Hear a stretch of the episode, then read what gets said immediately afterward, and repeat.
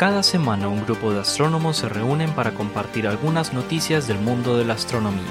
Este es el podcast del pregrado de astronomía de la Universidad de Antioquia. Estamos desde el observatorio, el podcast del universo.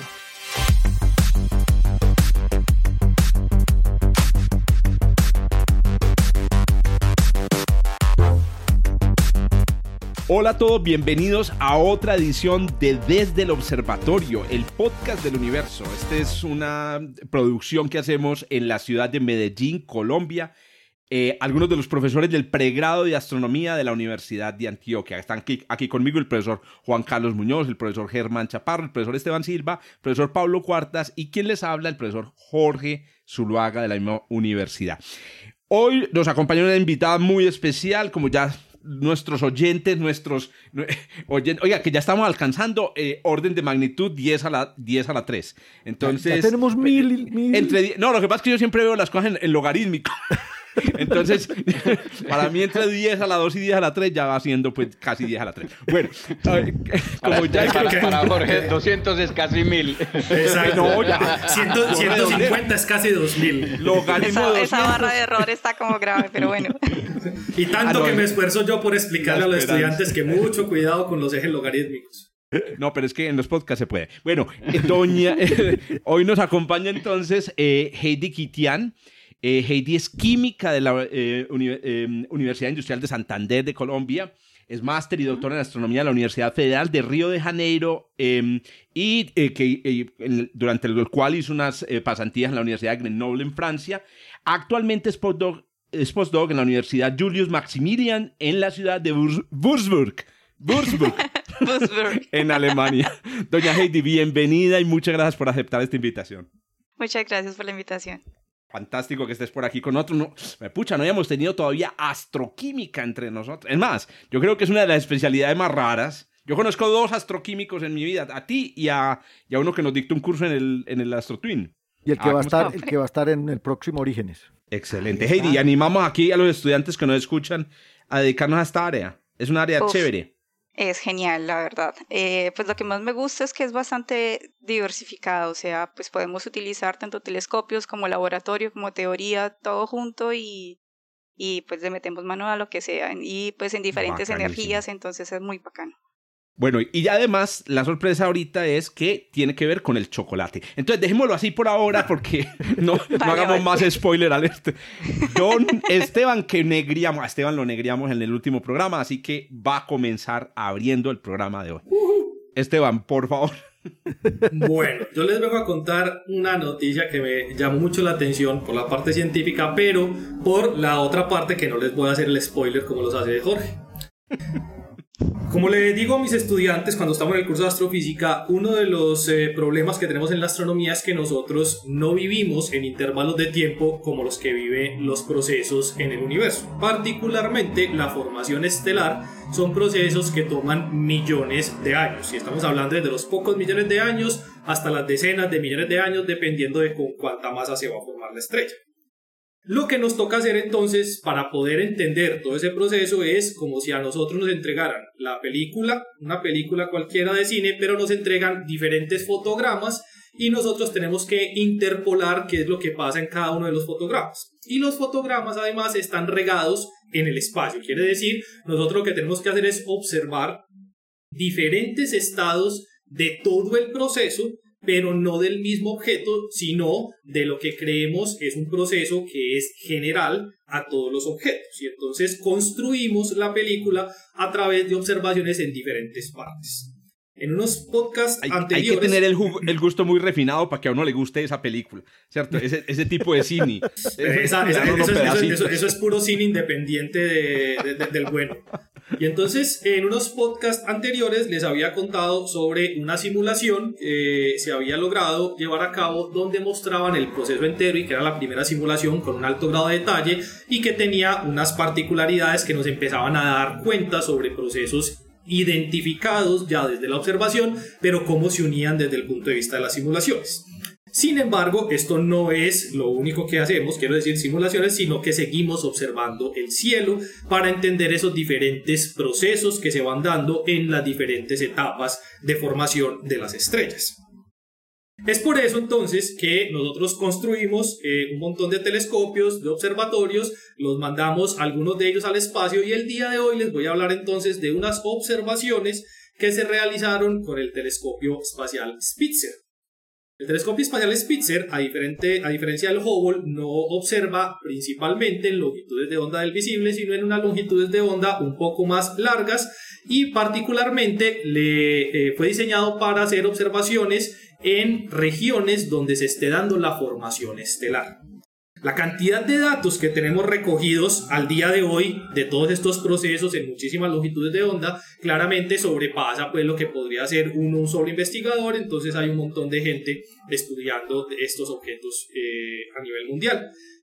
Pues hay unas observaciones muy particulares que estaban colocadas eh, a disposición para que las personas pudieran hacer investigación con ellas y era sobre unas eh, regiones de la Vía Láctea donde se está dando formación estelar y estas eh, imágenes tenían eh, unas especies de burbujas, ¿sí? Unas especies de, de es, eh, son esferas en el espacio, nosotros las vemos planas como si fueran unas circunferencias que tenían un color característico. Como son regiones de formación estelar. ¿El color entonces, que en el infrarrojo? Eh, sí, es un color en el infrarrojo, claro. O sea, es un, es un color en su, en su respectiva longitud de onda. Pero es muy interesante porque eh, como nosotros no podemos ver en el infrarrojo con los ojos, tendemos a asociar las longitudes de onda largas y las longitudes de onda cortas con el nombre que conocemos en el visible. Entonces, la noticia es una noticia de la detección de bolas amarillas en las el imágenes infrarrojo. De Spitzer, pero realmente Infra, no son entonces amarillas. Inframarillas, tenés que decir inframarillas. No, no, porque no, no, porque, no, porque las, no, no porque de hecho en el lenguaje científico se están denominando como bolas amarillas. Bolas amarillas es, de infrarrojo. Sí, exactamente. Son bolas amarillas. Entonces serían naranjas. Eh, y además eso, ahí empieza uno con el amarillo, naranja, azul mostaza. Pues, mírele la cara a Juan Carlos que está haciendo el hermano. Está no, diciendo, no, no, estos astrofísicos. Estos astrofísicos manejan esos ya nombres así. Yo no sé por qué. Por Dios. Y entonces eh, identificaron muchas de estas. Y parece que la explicación de este tipo de fenómenos entonces está asociada con los primeros vientos que están saliendo de esos objetos que son objetos preestelares en las regiones de formación. Quiere decir, cuando la nube comienza a colapsar, se, eh, se dan mini colapsos en diferentes partes, que es donde se van a formar eventualmente las estrellas. Pero al ser unas nubes tan densas, nosotros alcanzamos a ver muy poco de lo que está sucediendo en su interior. Cuando estas alcanzan una eh, condensación lo suficientemente alta, comienzan a calentarse y empiezan a emitir radiación. Esa radiación se tiene que observar en longitudes de onda que son muy largas porque los objetos son relativamente fríos y por eso emiten particularmente en esas longitudes de onda largas. Entonces, por eso construimos eh, radiotelescopios y por eso empezamos a movernos en diferentes longitudes de onda para entender los procesos desde diferentes ópticas, por decirlo de alguna manera. Pues estas bolas amarillas en el infrarrojo, para hacer ya la claridad completa, se volvieron una observación increíblemente fácil de detectar dentro de las observaciones de Spitzer en las regiones donde se estaban haciendo las observaciones particulares que estaban dándose. ¿Qué es lo que más me llamó la atención de esta noticia? Esto no fue descubierto por un científico en un centro de investigación. Esto fue descubierto por un proyecto de ciencia ciudadana que se conoce como Zooniverse, que es una, una página donde a la gente se le invita a participar estudiando ciertas imágenes, en este caso del telescopio Spitzer, que se pueden eh, identificar fácilmente. Entonces, ¿qué fue lo que pasó? Un montón de gente que participa en esto empezó a mirar las imágenes y empezó a encontrar todas estas bolas amarillas. Pero claro, ellos como no son científicos, pues no estaban eh, tratando de saber qué era lo que pasaba. Entonces, ¿qué es lo que hacen cuando eso sucede? Le preguntan a los científicos responsables de las imágenes.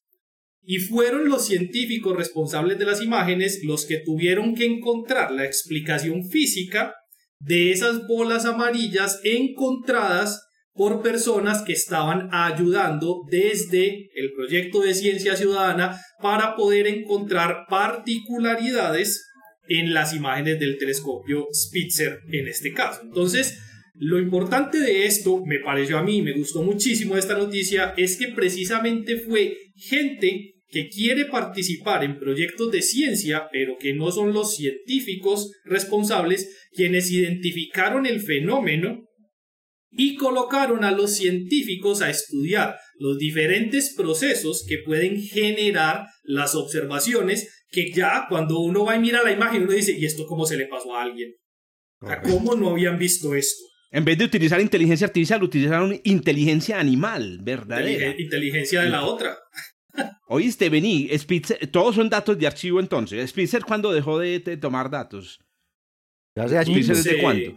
Hace como tres o cuatro años sí, que dejó. O él todavía está tomando datos por allá no, con no, no, la fase fría. La fase caliente, perdón. La acabó el helio. La batería, la batería y el, la, la ubicación, los, eh, los filósofos, los, creo que ya no tenían suficiente de... batería. Esteban, eh, sí. una, una pregunta ahí sobre los colores, porque quiero tener un poquito más la claridad. Entonces, estamos hablando de que si es algo amarillo, me imagino que significa, o entiendo que significa entre, o sea, ni tan rojo ni tan azul, que son como los dos extremos a, a los cuales me, estamos acostumbrados, acostumbrados a pensar en astronomía. Pero ¿eso es dentro del infrarrojo cercano o dentro de todo el infrarrojo? Dentro de todo el infrarrojo.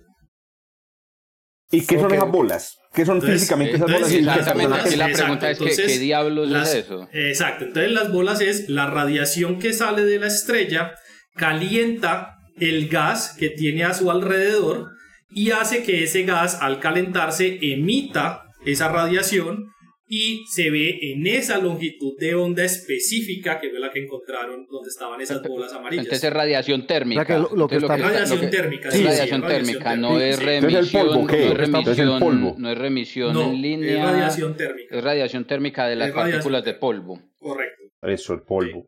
¿Qué hubo, Palinche? O sea que lo que estamos observando son objetos de tipo uno, de los... Más bien clase cero. Está entre clase cero y clase uno. No, yo diría que es clase uno punto cinco. Ahí, explique qué es eso, hombre, que yo no sé qué es. Entonces, cero, las clases cero eh, realmente van desde cero hasta tres y es que... Eh, esos son los yesos, eh, los yesos. No, eh, eso, los yesos hacen parte de todos los esos procesos. Stellar objects. Sí. Eh, las, la, la forma como el proceso de evolución entre la región donde se va a formar la estrella y la estrella final se caracteriza por eh, cuál es la morfología principalmente del objeto. Entonces tratan de subdividirlo en cuatro clases. La clase cero es la clase más temprana de todas, donde realmente lo que es, eso es una bola de gas muy fría y no se ve el objeto interior, que es donde se está formando la estrella. Una vez debido es como a la, la... como la foto de la ecografía. El lóbulo eh, sí. de Vogt. Es el capullo. Sí, ahí se ve la, la mórula. Es, es el cocún. Un, un lóbulo de Vogt, por ejemplo. Eh, un lóbulo eh, de Vogt, sí, algo exacto. Así un poquito más esférico que un lóbulo de, de Vogt, pero es, sí, es más porque, avanzado. Sí, porque ya hay protoestrellas. Después de eso, de, debido a los procesos de radiación y de rotación, el gas comienza a moverse hacia un plano, que es el plano en el que gira ese gas y entonces se convierte en un objeto clase uno, donde ya uno podría... ¿Uno ir... romano o uno, o uno árabe? Es, es, es uno romano, Indo pero árabe. Realmente para la explicación no hace ninguna diferencia. Gracias. Perdón, que estamos aquí en clases de astrofísica estelar. Clases I, eh, eh, clase el, el objeto I. clase el objeto clase, clase uno ah, bueno. eh, se identifica por los famosos eh, objetos Herbig-Haro, que son esas eh, bolas que se ven lejanas, pero que parecen estar... Eh, en correlación con el objeto estelar y claramente lo están y es porque eso es emisión de gas a través yes. de los vientos y los campos magnéticos, entonces por eso se ven como si estuvieran en los polos de los ejes de rotación de ese objeto que se está formando. El proceso de fotoionización y fotodisociación continúa, la acreción del disco que está alrededor de la estrella continúa acretándose sobre la estrella y el disco se hace cada vez más delgado, que es donde se empiezan a formar ya los planetas y todo este tipo de, de, de fenómenos que se dan, y entonces pasa a ser un objeto clase dos, que son muy conocidos por estrellas T Tauri, que son esas estrellas muy famosas en el cielo, y eventualmente el disco se hace increíblemente delgado y son las estrellas T Tauri avanzadas, que son la clase tres. Eventualmente el disco se evapora y se comienza la fusión de hidrógeno en el centro, que es cuando la estrella ya se llama no protoestrella sino estrella, porque ya eh, el proceso de emisión de energía se da por fusión nuclear en su interior. Pero entonces estas bolas amarillas son entonces clase entre cero, cero. Entre cero y uno, ah, entre cero más o menos. Sí, es un proceso intermedio. Es que esa, es la clasificación no es, eh, no es un punto a partir del cual es cero y a partir del cual es uno. Es eh, realmente una forma de medio separar los procesos, pero no es eh, tajante la diferencia entre ellos. Realmente es un continuo que va de cero hacia tres. Y eso se da en... en, en... en cualquier tipo de, de masa eh, protoestelar, entre masas pequeñas o masas grandes. O Parece ser que están asociados con formación de estrellas de masas de más de ocho masas solares. Pero los que, los que sí, vos estás los, observando, los, los pues los de, este, los de esta noticia. Balls. Pero pero esta clasificación de no, no, ah, no, la clasificación sí, sí, sí, no, no, es las, las, las bolitas naranjas. Eso, no, las, las amarillas, amarillas. No, no, ya, ya yo me yo me adhiero a Heidi, adhiero a la doctora Heidi. Eso es, bolitas infrarrojas de infrarrojo. Se llaman bola, se bolas llaman amarillas de infrarrojo, son naranjas. Está bueno ya. Muy bien. Ahí el, tienen el pues el que publicó su... primero gana. Exacto. Eh, ah, pues sí. Aunque, aunque citan más el que gana después. Bueno, entonces resulta que ahí tienen pues un bola amarillas por si ustedes llegan a ver de pronto datos y archivos de, eh, de, de Spitzer. Oíste, yo tengo una pregunta, ¿habrá daltonismo en infrarrojo? No, no, pero acuerden que nosotros vemos con la piel en infrarrojo también, porque es que Esteban dijo una cosa que me pareció muy interesante. Pero imagínate uno cómo va a ver bolas naranjas en infrarrojo. No, no, le pones no, la manito muy... encima. Y bueno.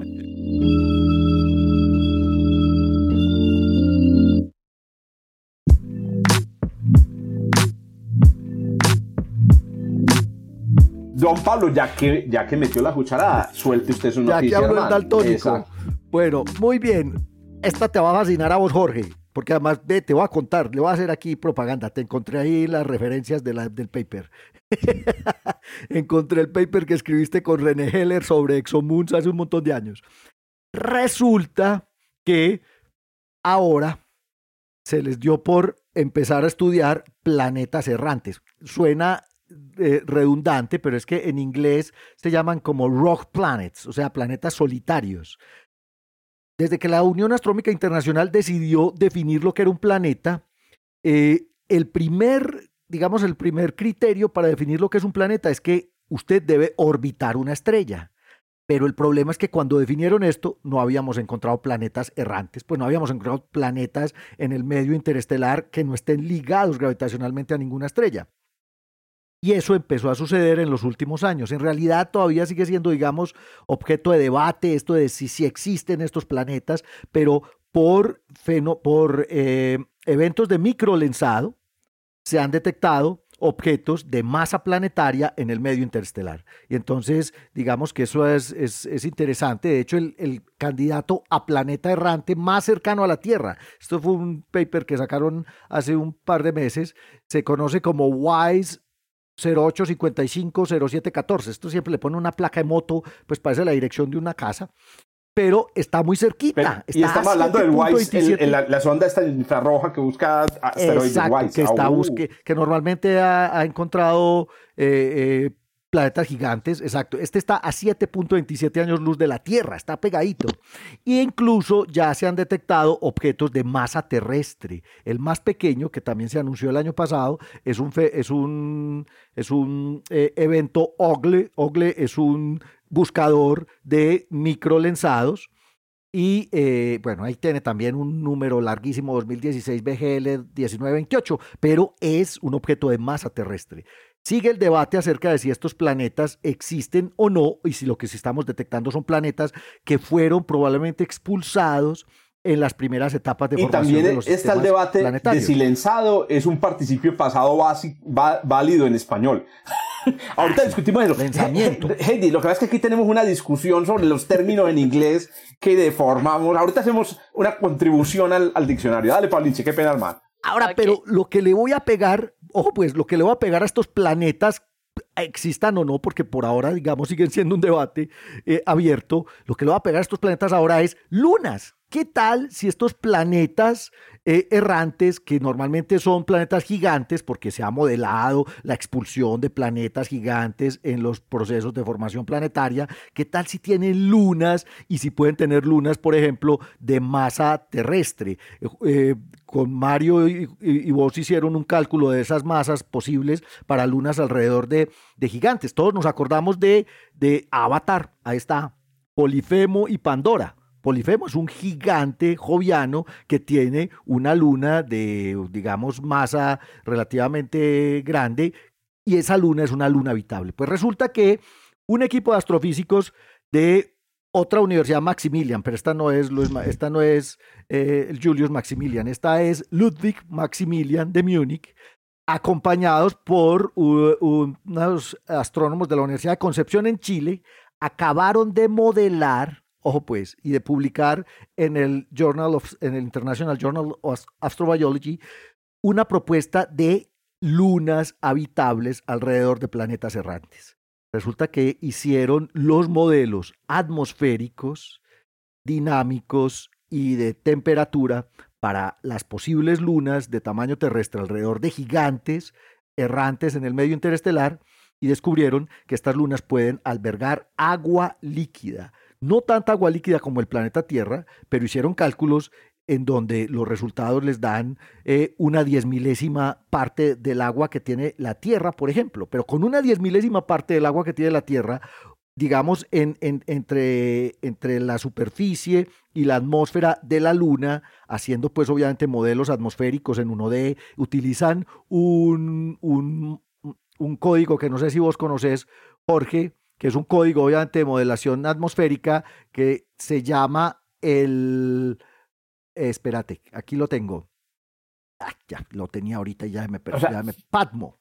Padmo. No lo conozco. El Padmo, sí, modela la fotoquímica, la química con rayos cósmicos, la difusión molecular, modela los perfiles de temperatura, de presión, y se le pueden poner diferentes componentes, digamos, moleculares a la atmósfera. Pues estos señores, haciendo estos modelos atmosféricos, acaban de proponer que estas lunas pueden tener hasta una diez milésima parte del agua que posee la Tierra, y aunque, como les digo, esto no parece mucho, es suficiente para el desarrollo y sostenimiento de, por ejemplo, formas de vida simples. Ahora, el problema es de dónde proviene la energía, porque recordemos que para la vida también se requiere una fuente de energía, no solo agua líquida.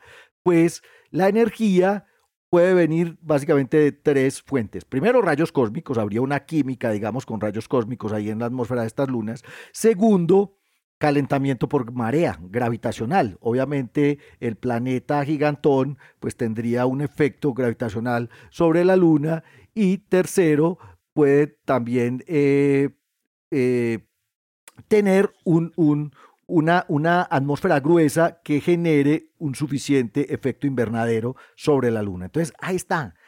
Habitabilidad de lunas alrededor de planetas errantes. Y como te dije, por ahí te, re, por ahí te referenciaron el trabajito que escribiste con René Los Heller. Quiero mucho por referenciarme, pero a mí me parece que los teóricos de exoplanetas estamos llegando a unos límites, muchachos, que ya me parecen un poquito extraños. A ver, entonces todos conocemos la frase que dice, eh, si un árbol cae en la mitad de un bosque en la China y nadie lo ve, cayó. Y nadie lo escucha. Lo que yo pregunto es, si existe vida en una exoluna alrededor de un planeta errante, pero nunca vamos a poder detectarla, ¿tiene sentido publicar un paper? Porque es... Pero lo publicaron, la, la, International no, Journal tetera, of Astrobiology. La tetera de, de Russell, ¿no?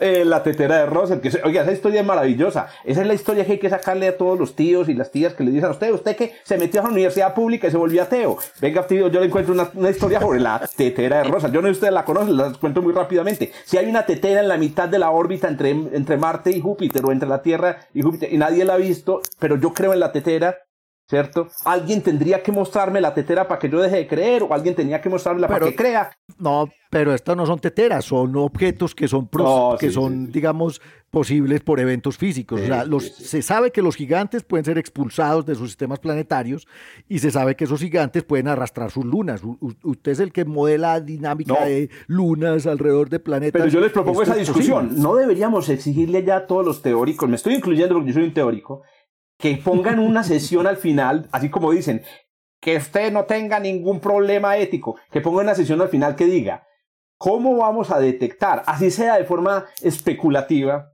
esos objetos? No me los mencione. Dígame cómo los vamos a detectar, qué vamos a hacer, cómo, cómo se puede falsear su teoría. El James, el James Webb, el James Webb eh, posiblemente pueda. Pero cómo Pablín, ah, o sea, si esos planetas de que, están en la de mitad se observe, de la nada. No, sí, no, pero obviamente después de observar, por ejemplo, un, un, un evento de microlensado, después de que se observa el evento de microlensado, se detecta un objeto de masa planetaria, le apuntan el James Webb y ese de pronto lo pueda observar. De pero, pronto, pero mira, pero ya pues, tenemos paper. A ver, pues Esteban, que a usted que le gusta, lo voy a invitar a que escribamos un paper sobre detectabilidad de luna, de exolunas. Vale. eh, Ahí con está. James Webb. ¿Y de qué color, de qué color en el infrarrojo son esos planetas? Si son tan de buenas, descubren que ese será el planeta que sale, que está faltando en el sistema solar, que se bueno, supone que está por ahí. Colo... oiga, oiga, no, parece, no, estos, oiga, estos están ahí, ahí está, ahí está. Estrella. No hemos, no hemos podido detectar el planeta nueve, muchachos, que está dentro del sistema solar. Vamos a detectar una, una Tierra en la mitad, es, es, por allá por el bulbo de la galaxia. En la mitad de la galaxia, porque es que además están estos microlensados siempre apuntan al centro. Eso de la galaxia es están pero, a miles pero, de años. Pero, a ver, permítame usar esto para el reino de la ciencia ficción, porque sería, sería, sería una idea de ciencia ficción interesante, que entonces un, via- un viajero interestelar eh, eh, se encuentra con estos planetas errantes, una luna con agua, y es como en el pasado cuando los navegantes encontraban un, una islita por ahí. Uy, que tuviera un río. Nota. Un... Tahití. Nota. Y los de la, en medio y los de la luna le dicen, ay, ustedes son de los que viven en estrellas. Oiga, porque a propósito, porque a propósito. No, pero este no, este no alcanzaría sino a tener bacterias y mucho, pues es que con esa cantidad de agua y de energía que poseerían son, eh, pues. No, pero mira que pueden producen. Ser una civilización que se encontró la isla. Es el, es el, el Robinson Crusoe interestelar. Se encontró la isla y ahí creó una pequeña civilización. Oiga, me queda una pregunta, Pablinche, si, eh, con, acerca del paper.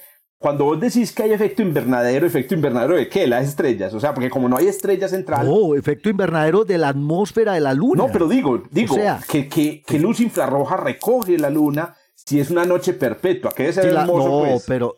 Pero no, ella tiene produce, que haber una fuente de calor, calor interno, interno el calor interno de la luna. Un poquito del calor interno queda atrapado y lo, por y la atmósfera. O sea, es como pensar en con, Io, en la que atmósfera. Entonces, una atmósfera exacto. Bien gordita. Imagínate a Io mm. con una atmósfera gruesa. Entonces, la luna ah, tiene y, actividad volcánica. Puede tener actividad volcánica debido, obviamente, a la marea claro. gravitacional. Exacto. También existe una cosa que se llama el planet shine. Que es que, eh, y es el, cierto, la luna, por ejemplo, recibe luz de la Tierra, recibe calor, también podría haber planetas. Pero es que otra vez, estamos en la mitad de la oscuridad, en un lugar súper oscuro en la mitad. Bueno, les, los invito para que ayudemos a traducir el verbo, le, o el, el, el, el, ¿eso qué es? Lensado. El lensing, el lensing en inglés. ¿Cómo lensing. Lo vamos a traducir, muchachos?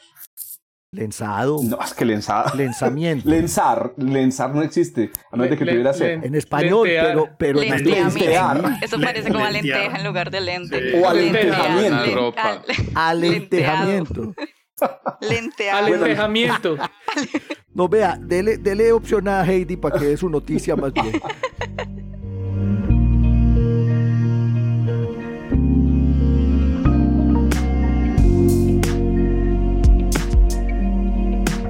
Doña Heidi, bienvenida entonces y, y adelante pues, denos una pata, un patadón a la ignorancia.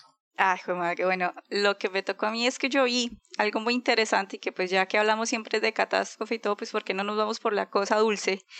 Y la verdad es que pues, en mi campo en la astroquímica, eh, buscando siempre moléculas y lo que se forma en, en, en el exterior, ya sea interestelar o donde sea, pues encontraron moléculas que son... las que le dan el olor y el sabor al chocolate. Uy, y además de eso, eh, reciente, eso se encontró en el dos mil dieciocho, pero ahorita recientemente se encontró una molécula que astrobiológicamente tiene muchísimo potencial porque es, eh, participa eh, como en, una, en la cabeza hidrófila de los fosfolípidos que, son, que participan en las membranas eh, celulares. Pero en mi caso, el... el El agravante particular que tiene esa molécula, que se llama etanolamina, es que también juega un papel importante en la elaboración de chocolate. Entonces ella se usa para que el chocolate se cristalice. Entonces ya van tres descubrimientos, tres moléculas que apuntan a que definitivamente el medio interestelar está muy dulce. Hay una fábrica por allá, la, ¿cómo es que la fábrica? La, el, esa Willy Wonka, el, el, y ese esa planeta Willy, Willy Wonka. Se le botó la fábrica Willy Wonka en España. Galactic Willy Wonka. Entonces son, mencionaste tres moléculas, ¿cierto? Sí. La molécula entonces, del...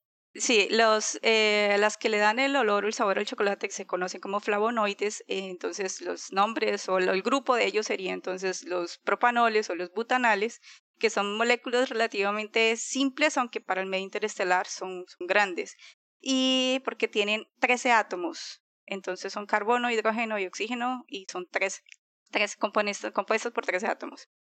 Y ellas fueron identificadas ya en el cometa sesenta y siete P, eh, Churyumov Gerasimenko. Entonces está Churi. Así ya súper detectada. Y la, y la etanolamina, ella fue identificada cerca del planeta errante porque está justamente en la nube molecular de Sagitario dos en el centro galáctico. Wow. Entonces... entonces además el centro galáctico, entonces, entonces corazón de chocolate. Eh, corazón de chocolate. Oiga, mientras... O sea, la, oiga. Milky, la Milky Way literalmente ah, tiene corazón de chocolate. De oiga, mientras decimos esto... No eran visionarios. No era de Arequipe. Mientras decimos esto, no, Germán no es Chaparro está pensando en la, en la próxima receta. Sigan a Germán Chaparro, Germán Chau, eh, hashtag, ¿cierto? Yo almuerzo rico todos los días. Síganlo, por favor, en Twitter. Qué pena. Que Germán es chef. Hay que ser envidioso que porque a usted se le quema una, una olla con algo, hermano. Ah, yo tengo, yo tengo mi chef, ay, afortunadamente, en la casa. Mi pareja, mi pareja te, eh, es, una, es una chef maravillosa. Doña Heidi, qué pena, la interrumpí mía. No, no, no. Entonces, eh, pues lo, lo interesante de eso es que como astroquímicos siempre buscamos eh, analizar cuáles son las fuentes de formación, cuáles son las posibles eh, eh, rutas, eh, mecanismos de estabilidad. Y la propuesta de formación es bien interesante porque parece que eh, daría pie también a próximos futuros aminoácidos y, o sea, son moléculas o biomoléculas que serían precursoras para... para interés astrobiológico, eh, entonces son, o sea, con bastante impacto, eh, estarían formadas de moléculas bien simples. El, el primero eh, fue un estudio que se corroboró a nivel experimental, entonces hicieron análisis con máquinas en laboratorio, como dije en astroquímica podemos jugar con varias máquinas también, y eh, analizaron de que es completamente factible esa formación y pasado a términos de, de formación estelar estaría más o menos en un millón de años tendríamos ese tipo de estructuras.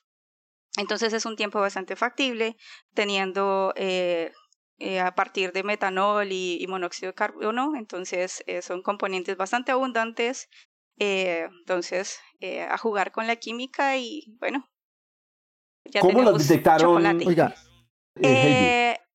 Los, los flavonoides, los propanoles y los butanales fueron identificados por, eh, sí, eh, por espectrometría de masas y en el, el, directamente en el cometa, en la misión Rosetta.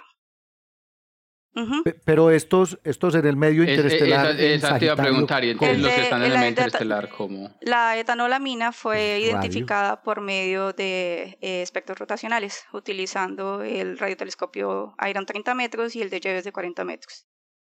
Excelente. Y lo mejor del caso es que fueron, fueron más de cuarenta y cinco líneas, donde catorce fueron completamente limpias, encima de cinco milikelvins, entonces son... tienen hasta, hasta veinticinco milikelvin de temperatura, entonces son bien, bien brillantes. Y las otras catorce pues tienen un poco de, de, de, de contaminación con otras especies, pero existe la posibilidad de que sí sean detectables. Entonces son bastante abundantes, mucho más que las detecciones, por ejemplo, que se encontraron con la fosfina, que fueron más Eso dudosas. Te iba a preguntar, no, no hay lugar a confusión Ay, con no, el fosfano sí que, seguros, que, que se encontró pues, en Venus, pues está garantizado que es... tenemos chocolate. Sí, pues. sí, sí, son catorce limpias, catorce y brillantes. Y también tenemos y fosfano. Excelente. Eso es porque hay un enemigo ahí. Una, una, un dato curioso de la etalonamina, como decía Heidi, que es pre- precursora de aminoácidos. Ahí viene también donde se encuentra Jorge. ¿Dónde? En las, en las fumarolas hidrotermales, de... De hidrotermales en no, el fondo no, del océano, no, no. como las que posiblemente tenemos en Enceladus. Oiga, yo, yo Ahí, eh, estoy, así, estoy pensando aquí en una estadística. Yo creo que uno de los tipos de noticias de los que más hemos hablado en este, en este podcast es el descubrimiento de moléculas complejas. O sea, a, a sur, no, creo que más o menos podcast por medio estamos anunciando el descubrimiento de una nueva molécula compleja en el medio interestelar. Lo que de, de, quiere decir que de, de cada vivimos podcast, un universo de delicioso. No, es, es, es sorprendente. En, eh, ahora en, en dos mil veintiuno con pandemia y todo, eh, ya van más de siete y son absurdas. La, ya hay una molécula que tiene hasta dieciocho átomos, si no estoy, si no me equivoco. Entonces, Ay, a mí, hombre, a mí me sorprendió, me sorprendió una cosa de este artículo porque lo, lo estuve mirando eh, y por lo general muchos de estos artículos de hecho salen de, de científicos españoles. Y me sorprendió mucho que no está un man que está en nueve de diez de estos artículos de detecciones de líneas de nuevas moléculas, que es José Cernicharo. Ah, yo pensé que, yo pensé que era que... Avi Loeb. Ah, no, no, no. No, no, eh, eh, no había otra es, vez es un man que, verdad, sin joder, cada vez que ustedes vean un artículo nuevo de detección de moléculas loquísimas, de estas así como dice Heidi, con un montón de átomos larguísimas, está el man ahí y me sorprendió muchísimo que no estuviera, que no estuviera en este. Es uno de estos, de estas personas que, que, que están en, en todos estos descubrimientos. Y de hecho, si habláramos de todas las nuevas moléculas que se, que se describen, no nos alcanzarían los que se descubren, no nos alcanzarían los podcasts. Solo hablamos de algunas particular. De las más dulcecitas. De las más dulces. De, la, de las, sí. de las no, que de nos las gustan. Dulces y de las que tienen que ver con vida. Eso de las más fafarachosas, diría. Por eso, Exacto. una pregunta técnica, una pregunta técnica, eh, Heidi, para mí, para todos. Tú dijiste ahorita que eh, son, es muy brillante y mencionaste la, el brillo como una temperatura. ¿Por qué no nos explicas eso? Bueno, es que cuando la forma en la que nosotros utilizamos eh, los instrumentos para observar en radio, eh, pues tenemos una señal. Esa señal que es recibida del objeto es Trans, eh, transcrita, sí, eh, traducida, expresada. Gracias, estoy con, ¿cómo es? Eh, olvidando el español también, Dios santo, qué horror. Eh, traducida como temperatura de antena.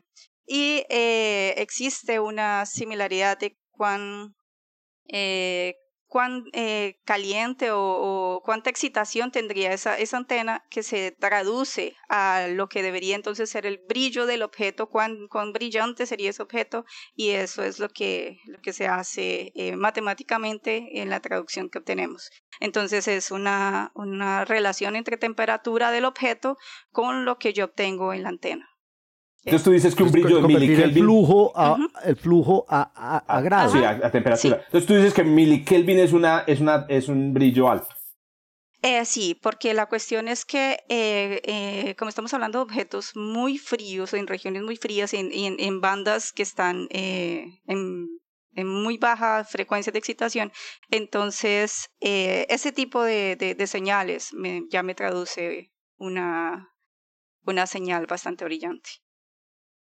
Bueno, y yo tengo una última pregunta que creo que se puede estar haciendo muchos de los que están escuchando, o ustedes muchachos, y es, oíste, ¿y cómo se forma una molécula de esas en la mitad de la nada? O sea, en, en, yo en, le paso en un palo, en un palo de cacao, pero, o le, pues, se lo paso pues en el laboratorio que mencionaba, pero en el medio de la, de la galaxia, ¿cómo se forma una molécula de esas? Es, es, es genial porque eh, en esos medios que son tan fríos, entonces la, la química que nosotros conocemos en un medio que tiene eh, una densidad y una cantidad de materia exuberante como la Tierra, pues las moléculas se forman súper fácil por choques y se encuentran rapidito. Pero allá la densidad es muy baja y las temperaturas son bien bajas también, entonces cómo se encuentran las moléculas y entonces cómo las excito y cómo hago para que ellas eh, eh, tengan una, una química eficiente. Pues resulta que utilizan los granos de polvo o los granos de, de hielo, que, que esos son eh, normalmente materiales refractarios eh, llenos de... Eh, metano o C O, y se enfrían, se congelan porque están alrededor de diez Kelvin, eso significa que están a menos doscientos sesenta y algunas cosas de grados centígrados, y esa superficie entonces forman como si fueran semillas, entonces esos atrapan los átomos que están alrededor y los rayos cósmicos excitan eso, pero la, la, la superficie del hielo funciona como catalizador, entonces es, es, es una química fabulosa y realmente sorprendente. Excelente. O sea que aquí en, el, aquí en la Tierra se hacen los palos de, de cacao en el espacio, en el polvo. Haga pues, hágame el favor. Granos, en granos de polvo. Exacto. Las puntas, entonces las moléculas, digamos, del cacao formadas en polvo interestelar. La importancia del... En hielos, en granos de hielo en microscópicos. De hielo. La importancia del polvo como catalizador en la formación de moléculas complejas. Es espectacular. Sí, sí, sí, porque, o sea, cuando se analiza la efectividad en, en química en fase gaseosa, no, no se podrían formar moléculas complejas. Es necesario que, que exista un mecanismo que frene, digámoslo así, mantenga el átomo adherido a algo para que sea posible que se encuentre con otro. Si están simplemente volando en la nada, no se encontrarían nunca. Es bien interesante un, eso. Un problema clásico era la, es la formación del, del hidrógeno molecular en el, en el universo, que es el, el, la molécula más, más abundante en el universo. Eh, ¿Y cómo la formamos? Porque para formarla eh, eh, necesitamos una reacción exotérmica a la cual le sobra energía. Necesitamos algún lugar donde poner esa energía. Entonces, si están flotando dos hidrógenos en el espacio y se encuentran, siguen derecho. Pero si esto ocurre en la superficie de un grano de hielo o un grano de polvo, Eh, entonces el grano de polvo puede absorber esa energía que sobra y entonces ahí sí podemos formar hidrógeno molecular. Creo si recordar no polvo, de una clase no se podría. De, de algún curso, porque yo todo lo que sé de astrofísica lo aprendí dictando curso, un cálculo que hacíamos de que en promedio dos moléculas o dos átomos se pueden encontrar, aquí me corrigen, puedo equivocarme por varios órdenes de magnitud, se pueden encontrar una vez cada mes, es decir, en una, en una región, en el medio en una región relativamente densa. La, la, la, el tiempo típico de, de, digamos, de difusión, de, ¿cierto? El camino libre medio. O sea, no es el camino libre no medio, sino el, el tiempo, tiempo libre medio.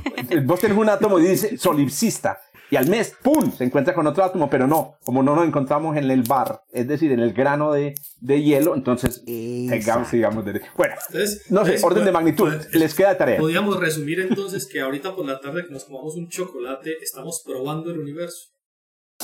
Estamos probando. Oh, no, no, no. Espérate, ya lo estoy trilando. Pero, la, pero, pero esas moléculas no se rompen cuando se da el proceso de formación planetaria otra vez, o, o eso alcanza a sobrevivir. ¿Cuánto?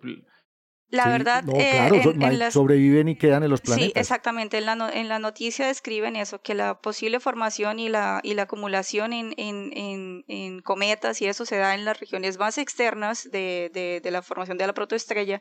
Entonces, eh, todo ese material se va condensando en el núcleo y ahí todo se va eh, adheriendo a medida que, que ese cometa va girando, entonces eh, se mantienen conservadas en el interior. Wow. Y así llegarían a planetas en formación y hacemos distribución planetas. de, ¿cómo es?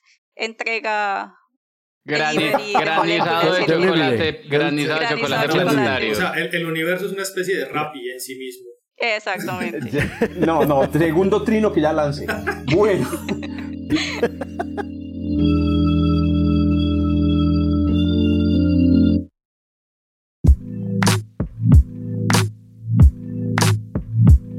Les cuento que está, digamos, o, o se vol- o volvió a salir, volvió a activarse el tema de el proyecto Starshot, que me imagino que muchos de ustedes recuerdan. Las, las velas. Eh, correcto, que es la idea de lo que se conocen como las Breakthrough Initiative, que es un, un, un grupo de proyectos que está financiando un eh, multimillonario ruso que sabe para qué sirve la plata. Que a propósito, a mí me encantan los multimillonarios y las multimillonarias. Bueno, yo realmente hasta ahora no conozco, no conozco la primera, pero estar, deben existir con toda seguridad también multimillonarias que están financiando proyectos de ciencia locos, lo, de ciencia o de espacio locos. Bueno, entonces este, este multimillonario tiene una serie de proyectos y uno de ellos es, vamos a mandar nuestra primera sonda interestelar a Alfa Centauri. Oiga, ya le tienen fecha, muchachos, estamos hablando de un proyecto que podría estar por el orden de los dos mil treinta y seis. Podría estar lanzándose la primera sonda. quince años. Correcto. Bueno, el paper que les traigo, todavía, ah, no, pero lo que pasa es que ya Esteban, pues que ya está pues como en el borde, sí. de, ¿cierto? Ya, entonces, claro, a él le parece mucho, pero no, nos están escuchando pues personas que son eh, realmente muy jóvenes. Bueno, en la noticia o el paper que, que les traigo hoy es un paper, oiga, tremendo paper. Intenté leerlo, muchachos, y me di cuenta de todas mis limitaciones en... Eh, eh, En, en general en física. No, yo creo que hay, hay dos áreas duras para mí personalmente. Ya los hemos mencionado. Todo lo que tenga que ver con campos magnéticos, pucha, durísimo en astrofísica. Y lo otro es la óptica, pero la óptica de frontera. Bueno, les cuento pues cuál es la idea. La idea es, es un proyecto es, es, es de este paper que fue publicado en, en uno de los journals de la, de la, de la O S A, ¿cierto? Eh, es un journal de, de, de el, el, el journal de, Opti- eh, de la Optical Society of America. Es Bueno, vamos a, vamos a mandar pues el proyecto, vamos a mandar entonces la sonda, pero ¿Qué necesitamos? Entonces, ¿qué necesitamos? Resulta que el proyecto consiste en mandar una sonda que pesa a lo sumo un gramo. La sonda tiene eh, una, una cámara, antena, procesador, lo básico, y tiene incluso propulsores, propulsores de luz. Le, le, lo pegamos a una vela de cuatro metros por cuatro metros, dieciséis metros cuadrados, y desde la Tierra le disparamos láseres. Los láseres, en, un, en el orden de unos minutos, aceleran la vela y la, y la sonda hasta el veinte por ciento de la velocidad de la luz, en unos pocos minutos. Y después de eso, pues la, la, la nave pues, ya viaja por inercia. Pero la pregunta es, ¿cuántos láseres? ¿Qué potencia necesitamos? ¿Qué problema eh, eh, tenemos? Lo que resuelve el paper es uno de los problemas más jodidos de este proyecto. Y el, el problema es un, proyect, un problema que conocemos muy bien los astrónomos y las astrónomas de todo el mundo. La atmósfera. La atmósfera es una embarrada para cualquier cosa que usted quiera hacer, tanto de recibir luz del, del, del universo como enviarlo. Entonces, claro, si vos vas a mandar un láser muy poderoso, en realidad son muchos láseres, a través de la atmósfera, la atmósfera puede distorsionar tanto el láser que no alcance o que no le pegue a la, a la vela o que la potencia que le llegue a la vela no sea lo suficiente. Se ha calculado que para lograr esta aceleración del veinte por ciento de la velocidad de la luz se necesitan, pongan mi atención, cien gigavatios. cien gigavatios. Yo no sé si alguien tiene aquí el dato de cuánto produce. Sin mencionar eh, la calentada que eso le pegaría a la atmósfera de la Tierra, pues. Ah, además. El, el, la, claro que todo depende un poco del tiempo. Pero entonces, ¿qué pasa? Miren la solución que encontraron estos tipos. Bueno, miren, entonces yo voy a lanzar este, estos cien gigavatios que a propósito salen de una zona de un, con un área de un kilómetro cuadrado, eh, posiblemente en el desierto de Atacama, de ahí salen los cien gigavatios. Voy a lanzar estos cien gigavatios. ¿Cómo hago para que la atmósfera no me joda? Pues resulta que la solución que encontraron o la que están proponiendo es similar a la que utilizamos en astronomía. Y es tratar de entender cómo es la atmósfera usando una estrella artificial. Hay una técnica en astronomía que se llama óptica adaptativa, ¿cierto? Óptica que utiliza óptica activa, en el cual para eliminar la distorsión que produce en la fase de la onda, ¿cierto? La atmósfera, con un rayo láser, Hacen, excitan átomos de, de oxígeno o de sodio en la alta atmósfera, ochenta kilómetros de altura, se ve un puntico en la imagen del telescopio, cuadran el telescopio hasta que el puntico queda puntual realmente, o lo más puntual posible, y ahí se supone que las imágenes son casi perfectas. Esa es la óptica adaptativa. Pues bien, para este proyecto de Starshot se está planteando que tenemos que poner un satélite en el espacio que mande un láser hacia este kilómetro cuadrado de láser y con la luz recibida de ese satélite, los láseres aquí en la Tierra podrían cuadrar la fase y la dirección de emisión para que se concentre el láser en donde debe ser, en la vela, ¿correcto? Bueno, lo, el problema es, bueno, ¿cómo, cómo, ¿cuáles son los detalles de esa ingeniería? Entonces ahí, ahí, ahí están como las dos partes, dos cosas. Una primera cosa muy chévere de la noticia es, vamos a necesitar óptica adaptativa, vamos a necesitar este, esta, este sistema en el espacio. La segunda es, ¿cuántos láseres vamos a necesitar para que un sistema como esto sea funcional? Y ellos calcularon que se van a necesitar cien millones de láseres para poder... cien, sí, ya, ya veo que... ¿Qué estabas diciendo los teóricos? ¿Qué estabas diciendo los teóricos ahora? Se van a necesitar cien millones de láseres, muchachos. Oiga, ¿cómo consigue unos cien millones de apuntadores láser? Sí, claro que la sí, potencia sí, sí, de cada uno es pequeñita. Da pa'l centro, ahí, Oiga, ahí, ahí, ahí la cascada. La cascada. Son cien gigavatios, diez a la once, dividido diez a la ocho. Estamos hablando de láseres más o menos de mil vatios de potencia cada uno. ¿A, pues. a ustedes? ¿Y eso cae en qué longitud de onda? Estamos, ah, bueno, tiene que ser una longitud de onda en la que la atmósfera no absorba mucho. No sé, no, la verdad no vi exactamente la longitud de onda. Qué, qué dato tan sencillo que... Claro, yo me, yo me entretuve viendo lo, lo poco, lo poco que entendía el paper. Podrían, un láser rojo. No, cuando escuchan cuál es, que es la, cuál es que es la una potencia, apuntado, una punta, usted imagina uno a, acelerando una nave espacial con un apuntador. Todo, oiga, toda la, la potencia total para poder llegar al veinte por ciento es cien gigavatios. Y, y de que ustedes ya, escuchan eso, esa eso palabra es y fuente, qué eso es una fuente ionizante fuerte para tremenda, la atmósfera. Tremenda, tremenda. Porque es sublimado y, y, y ¿Ustedes escuchan cien bueno. gigavatios y en qué piensan? uno punto cinco gigawatts, ¿quién más va a mí? A mí me da, a mí me da miedo que la apunten, la apunten a uno con eso y, y resulte, re, resulte, resulte veinte no, años se... atrás en el tiempo. No. O oh, usted se imagina un avión pasando encima de ese kilómetro cuadrado, inmediatamente vaporizado por el, por el no, láser. Pues. Y, Oiga, y, y para sacarle es... el cuerpo a la atmósfera, ¿no sería más fácil pensar en hacer eso desde la Luna? Claro. Eh, imagínate llevar cien gigavatios a la Luna, Juancho, no. El problema es monta- ahora, hacer el montaje. Por ahora en la Luna. Empezamos en el, en el Atacama. Otro problemita, imagínense que la vela desde el Atacama, eh, la vela está situada a sesenta mil kilómetros cuando recibe el pum, el, el shot, ¿cierto? Y, es, y resulta que eh, está a sesenta mil kilómetros y la vela mide cuatro metros por cuatro metros. El cálculo es, hay que apuntarle sí, a un punto en el cielo de cero punto cero uno segundos de arco. Entonces, el nivel de apuntado de esta, de esta cosa es impresionante. Pero, pero, y aún así, Jorge, eso, estamos eso, eso hablando de es dos mil veintiséis. Está cuando está cerquita, porque es que no se necesitan, sino que esté cerquita, porque el es impulso... Solo, solo al principio. ¿Cuántas veces, ¿cuántas veces le tiene que dar impulso? ¿Una sola vez? Una vez. Solo una, solo al principio. Eso es, es una vez continuo minutos, durante un cierto tiempo. Minutos, un par de minutos. O sea, se acelera durante cierto tiempo continuo. Correcto. Y, para lo... y después ya se apaga el láser y la nave sigue. Y para los que no han preguntado, simplemente usted se sienta a esperar veinte años a que la nave llegue, tome fotos y mande la señal y espera otros cuatro años para que llegue, veinticuatro años para que digan error en el sistema, error cuatrocientos cuatro, error desconocido. Pero es que, pero si viste, entonces es veinticuatro años, suponiendo que todo esto arranque mañana. veinticuatro Exacto. años, que es lo que dura el proceso de ir hasta allá, enviar la foto y volver, pero es que era en el dos mil treinta y seis, entonces veinticuatro años dos mil sesenta, estaba hablando del dos mil sesenta, vamos a tener la foto. dos mil sesenta. ¿Viste, ¿Viste por qué dije? Ah. No, pero un momentico, no, no. Años va tener, Germán, Jorge, Germán ahorita estaba hablando de que lo de la va, vacuna. Germán, ¿cuánto, Germán, no, Germán Jorge, tiene veinticinco años. ¿Cuál veinticinco años? ¿Qué tal? Jorge, ¿cuántos años vas a tener en el dos mil sesenta? Uy, en el dos mil sesenta, a ver, yo tengo treinta y cinco, serían... El... Ay, no fregué. ¿treinta y cinco? No, no, no me va a tocar, que... Jorge, a nosotros no, no, no nos yo toca. Yo tengo, va a tener ochenta, va a estar rondando los ochenta, pues si es que no me muero antes, pues en el... punta. No, acuérdense que en dos mil sesenta... Es que eso es en cuarenta años. Todo hombre. Depende si en el dos mil treinta eh, eh, llegamos a neutralidad de carbono, porque si no, en dos mil sesenta esto va a estar... Es, vea, no, no nadie que reciba el mensaje de error. Oiga. Sí, olvidémonos de eso. Además...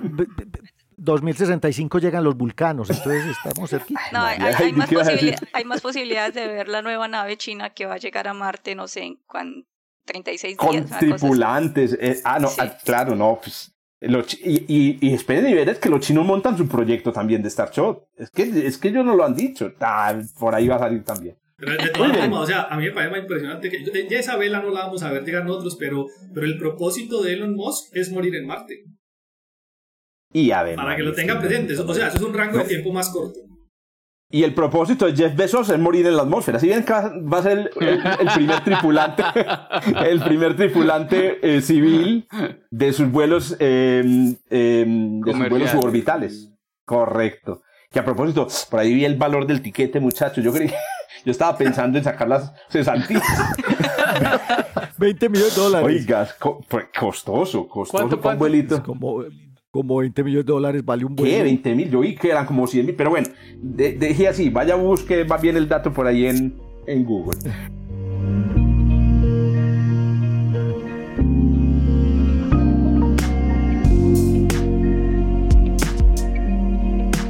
Don Germán, despida usted el programa, mano, que no estamos alargando mucho. No, eh, listo, yo tengo una noticia astroquímica también, pues como, como invitamos a, a Heidi, yo me inspiré y dije, no, vamos a traer una, una, una noticia que justo salió en estos días, eh, que de hecho tiene que ver con un tema que algún, en el cual alguna vez trabajé y dejé tirado, eh, pero, pero sí, les, les voy a comentar, el, el tema es, eh, resulta que nosotros hemos encontrado en, en asteroides, Eh, una señal adicional de, de cómo pudo haber llegado el agua a la Tierra, que es como siempre un tema, un tema muy común aquí en, en, nuestro, en nuestro podcast, eh, y la señal que hemos encontrado en, en, en algunos meteoritos es gracias a algo que se llama la alteración acuosa, es un proceso llamado alteración acuosa, no sé si, si, si, si es familiar de pronto para algunos de ustedes. Claro. Claro, claro. Sí, es decir, me, minerales hidratados que tienen metidos por ahí moléculas de agua, ah, se estuvieron okay, en presencia de arcillas. Agua. Realmente lo que, lo que encontramos es que en, en, las, en los meteoritos que son tipo condritas carbonáceas, que son meteoritos muy primitivos, esos se llaman así porque están llenos de, de, de pepas llamados cóndrulos, que en su superficie, o sea, imagínense como, como no sé, como un, como un icopor, ¿no? Que son como muchas bolitas pegadas. Entonces, entre bolita y bolita, entre cóndrulo y cóndrulo, la superficie de cada cóndrulo se evidencia que en algún momento ha estado en contacto con agua. Y adicionalmente, en muchos de estos meteoritos vamos a encontrar compuestos orgánicos como azúcares, así moléculas, así con un poco de, un poco de átomos, los vamos a encontrar en estos meteoritos, que eh, pues evidencian que en algún momento estuvieron en contacto con agua y que también pudieron haber sido fuente de, de, del agua en la Tierra y también, ¿por qué no?, de algunos compuestos orgánicos en la Tierra. Entonces, eh, una gran pregunta de cómo eso ocurrió es que cuando uno mira las condiciones, en general las condiciones que se pueden dar en, el, en la nebulosa solar, cuando el, el sistema solar apenas estaba en formación, la temperatura y la presión eran tan bajas que realmente no hay como suficiente tiempo para que se presente esa cantidad de hidratación de estos minerales. Estamos hablando de unas tasas de, de hidratación del orden de, si no estoy mal, como el diez o veinte por ciento, y por mucho que lleguemos, llegamos en nuestras simulaciones, llegamos por ahí a una parte en diez mil o algo así. Entonces no sabemos realmente por qué se da esas, esas reacciones. Y es bien interesante porque esa reac- pues digamos, más bien como el método científico, esas reacciones son de mucho interés para los astrónomos, para la gente que trabaja en ciencias planetarias, para la gente que trabaja en, en meteorítica, pero es de casi cero interés para los químicos. O sea, para los químicos esto es como... A nadie le interesa gastar plata de un estudiante de doctorado, de maestría haciendo estos experimentos, como no me jodan, no me ocupen los equipos haciendo esto. Entonces, muchas veces... Y Heidi cuando... se ríe. Ella, eh, quiero declarar que aquí Heidi se está riendo mientras Germán... Porque ella dice, pero ¿cómo así? Si mi directora, mi director... Mi pero eso, pero, en, porque son astroquímicos, pero digamos, a, lo, no, a los, a los laboratorios... Verdad, a los laboratorios de química, po- que de, de solo química, poco les interesa eso. Entonces, uh-huh. por ejemplo, una, una de estas reacciones, que, que es como la que más común se espera, es, un, es una reacción entre la forsterita, que es un, un mineral que se mezcla con el agua y cambia, es alterado acuosamente, eh, absorbe entonces los elementos de, del hache dos o y se convierte en serpentina y brucita. Y estas son reacciones que han sido muy estudiadas, pero a temperaturas no astronómicas, no astrofísicas. Entonces, cuando uno va a hacer la simulación, uno se lleva las tasas de reacción de laboratorio, que son a temperatura ambiente, a tratar de hacerlas cuadrar en, en contextos astrofísicos y obviamente, eh, pues es... es Claro, no, es una extrapolación salvaje. Es una extrapolación salvaje, pero tampoco tenemos cómo más hacerlo porque vamos a decirle a los químicos, oiga, ¿y cuánto es esa reacción a, a veinte K? Y ellos van a decir, jódanse, yo que me voy a poner a mirar eso. Tiene una línea recta así entre estos cuatro deberían, puntos. Deberían. Deberían, hacerlo. Pero realmente no tienen la motivación suficiente para hacerlo. Entonces, en algún momento estuve eh. trabajando en, en este tema, en las simulaciones de discos protoplanetarios para mirar cómo eran estas condiciones. Y efectivamente, pues hay, hay muchas, muchas eh, incógnitas ahí, ante todo por el lado experimental. Entonces, eh, pero el problema es esencialmente que no se dan fácilmente las condiciones. Entonces, un grupo de, de gente, de, de científicos de eh, la Universidad de Kobe en Japón, eh, liderado por un, por un señor eh, Minami, eh, publicaron en Nature Communications, bueno, Communications que, bueno, este el artículo se ve bueno, no importa que sea Nature Communications. Nature Communications, Earth and Environment, publicaron un artículo ya eh, que le va a gustar. Tres suscriptores del board editorial de Nature, hermano. Le va no. a gustar a Pablo porque, porque utilizaron una, una de estos cañones para simular impactos. Entonces cogieron, cogieron, eso, eso es un cañón de a ver, gas. ¿qué, ¿Qué habrá querido decir Germán que a Pablo le gustan los cañones? Voy a... Porque ayer estábamos hablando de la simulación de impactos. Ah, bueno, listo, ya, ya. No, es que en Colombia uno nunca de... sabe ya, hermano, cuando ah, no, están no. hablando de cañones. Y, no, y... estamos hablando de la simulación de impactos con el, con el cañón de hipervelocidad de NASA Ames. Entonces en la Universidad de Kobe tiene un cañón también, una, un cañón de gas, donde entonces y simularon impactos sobre asteroides para ver qué tanto se puede calentar un asteroide en uno de estos impactos, a ver si logramos romper esta barrera de temperatura para no tener que pensar que de pronto esto pasa a veinte Kelvin, treinta Kelvin, se demora trescientos cincuenta millones de años y pues es mucho más tiempo que el que se debe formar en el que, en el que se debe formar el sistema solar. Entonces, claro, estamos buscando cómo podemos dar condiciones de temperatura más bien alticas, y entonces esta gente lo que hizo fue simular impactos contra eh, yeso. Ustedes hablaban ahorita de yeso, no son los Y S Os, son literales yeso.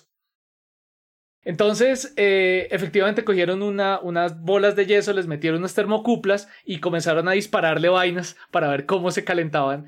Y lo que lograron ver es que, simulando las condiciones astrofísicas que posiblemente hay en la, en la formación eh, del sistema solar, eh, si tenemos un asteroide dentro de cuatro unidades astronómicas en, en estas condiciones, Eh, y se forma un cráter de cien metros de radio, o sea, por impacto con otros objetos, eh, ese cráter podría calentarse hasta cien grados centígrados, que es una temperatura ya mucho más apropiada para que estos minerales absorban el agua que haya, eh, que haya en forma gaseosa en el medio, que cuando estábamos hablando hace rato de estos objetos clase cero, clase uno, cuando estamos entre clase uno y clase dos todavía hay mucho gas, mucho gas en estos objetos, en estos discos protoplanetarios, mucho vapor de agua muy caliente, que entonces de esta manera lo podemos retener, lo podemos absorber dentro de estos eh, minerales. Entonces, pues este estudio expande el, el rango espacial y temporal donde se pueden dar las condiciones necesarias para esta alteración acuosa que durante muchísimas décadas Ha, ha sido un, un gran misterio de la meteorítica y de la formación del agua en la Tierra, de, la, de, de todos estos problemas que muchas veces traemos aquí a colación. Y adicionalmente también algo que, que, que, que, que también se favorece con esto es la formación de sólidos orgánicos como los que encontramos en estos meteoritos eh, carbonáceos. O sea, son condiciones oíste, también oíste, favorables Germán. Para estas condiciones. Pero entonces si son los impactos los que fa- favorecen la formación pues, de estas formas hidratadas de los minerales, no deberían estar muy localizados en el asteroide, es decir, la abundancia tampoco sería muy, muy, muy, muy, muy, muy grande. Eh, ah, no, ¿Cómo así? ¿Cómo así? No. Sí, por decir, vos tenés un asteroide, el bulk, todo el cuerpo del asteroide, pues tiene minerales de todos los tipos, y si el origen de muchos de estos minerales hidratados es, es, es por impacto, posiblemente están concentrados en la superficie del asteroide. Ah, pero claro, ¿cierto? Esto, no, o sea, en, no en todo el asteroide. Esto implicaría un postprocesamiento. O sea, hay un, hay un, hay un, porque por lo general muchos de estos meteoritos vienen también de, de, de lo que llaman parent bodies, ¿no? De, de estos cuerpos más grandes que al estrellarse con otros se fueron fragmentando. Entonces es más bien eso, más bien como que lo que nos quedan son pequeños fragmentos ya, pues tanto como procesados, ¿no? Pero más bien como que han han rebotado, como que le, le han sonado los mocos a muchos asteroides y quedan como los pedacitos por ahí volando. Y entonces a ver, hombre, pedacitos mocos quedan en volando. Latinoamérica. Es que tenemos una audiencia internacional. Sí existirá mocos en, en México. Ay, María, bueno, los, claro, los oyentes... Uno no, no, no, por supuesto que existe el moco en México. Yo no sé si sí, sí, conocen como mocos. O la expresión sonar los mocos. pero, pero bueno, pero, pero se podría calcular la, la, el volumen, la cantidad total de minerales hidratados haciendo una estadística de las colisiones. O sea, lo que yo digo bueno, es, si lo minerales hidratados... Te, te, lo, te, te lo voy a explicar más bien como en términos de esa fracción. Entonces, eh, para repetir un poco lo, lo que había mencionado, si uno hace una simulación de las condiciones físico-térmicas, radiación, químicas, de cómo era el sistema solar cuando era joven, más o menos donde esperamos que, se, que ocurrieran estas cosas cu- por dentro de cuatro unidades astronómicas, llegamos a una fracción de hidratación del orden de uno en diez mil.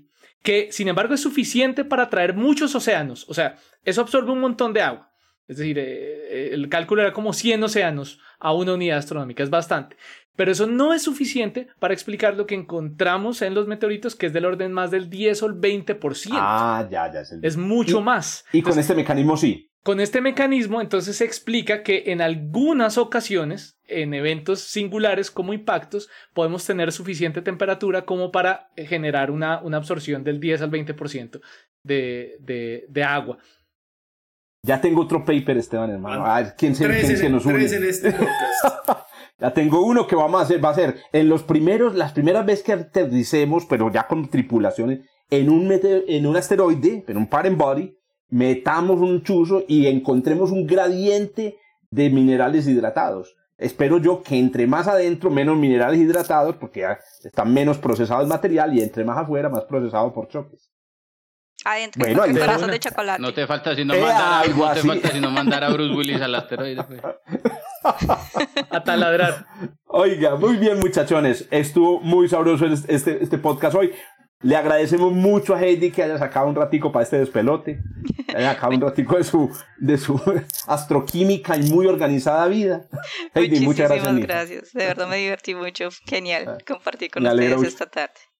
Acuérdate que para recibir el regalo, pues por la participación, debes suscribirte también. Ya, ya, a vos y otras diez personas. A esta cuenta, a la cuenta vos, que aparece. Así, esto es una pirámide. Vos, vos y diez referidos. Bueno, a los oyentes, entonces recuerden que todas las noticias que escucharon hoy, los enlaces están en el link que acompaña a este, a este podcast. Nos vemos entonces en la próxima. Chao, chao. Chao. Gracias, chao. Gracias por escuchar Desde el Observatorio. Estamos en Spotify, Apple Podcasts, Google Podcasts y muchas más plataformas. Realizado por Jorge Zuluaga, Esteban Silva, Pablo Cuartas, Juan Carlos Muñoz y Germán Chaparro, profesores de astronomía del Instituto de Física de la Universidad de Antioquia. Con la producción y edición de Quien les habla, Joshua Giraldo, pregrado de astronomía de la Universidad de Antioquia.